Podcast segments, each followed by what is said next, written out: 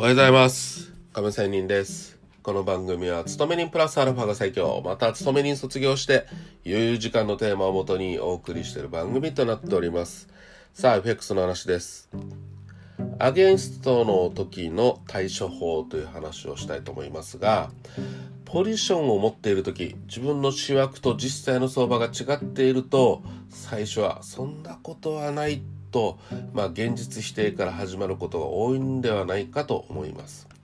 しかし、さらに主役と現実の乖離が大きくなってきた時、2つの対処法のどちらかを選ぶかで、まあ、明暗が分かれると思っております。一つは、乖離が大きくなっても、それでもなお、いや、これは相場がおかしい。現実否定を続けて、ポジションをそのままに維持する方法。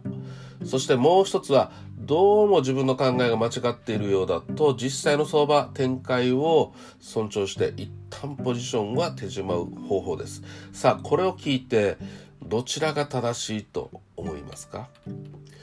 個人的にはやはり現実を肯定して手じまうとりあえずね一旦でも手じまう方法が良いかなと思います。もちろんその時々でいろんな動きをしますので一概には言いませんよ。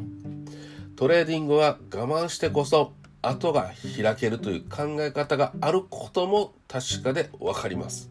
しかしアゲンスト不利な状況に耐えることによって精神的な体力は消耗するのは避けられません。次のトレードのために気力体力を温存することはより大切だと思いませんか？まあこれはこれもね、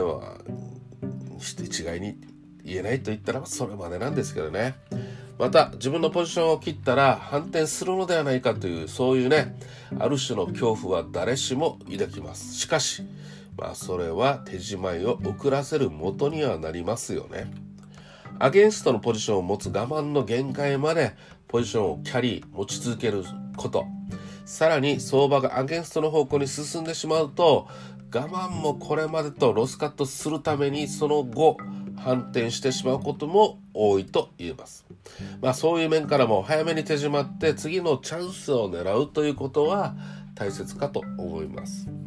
何より言えることは相場はまあこれ一回限りではないという一つの相場に執着しないことだと思います。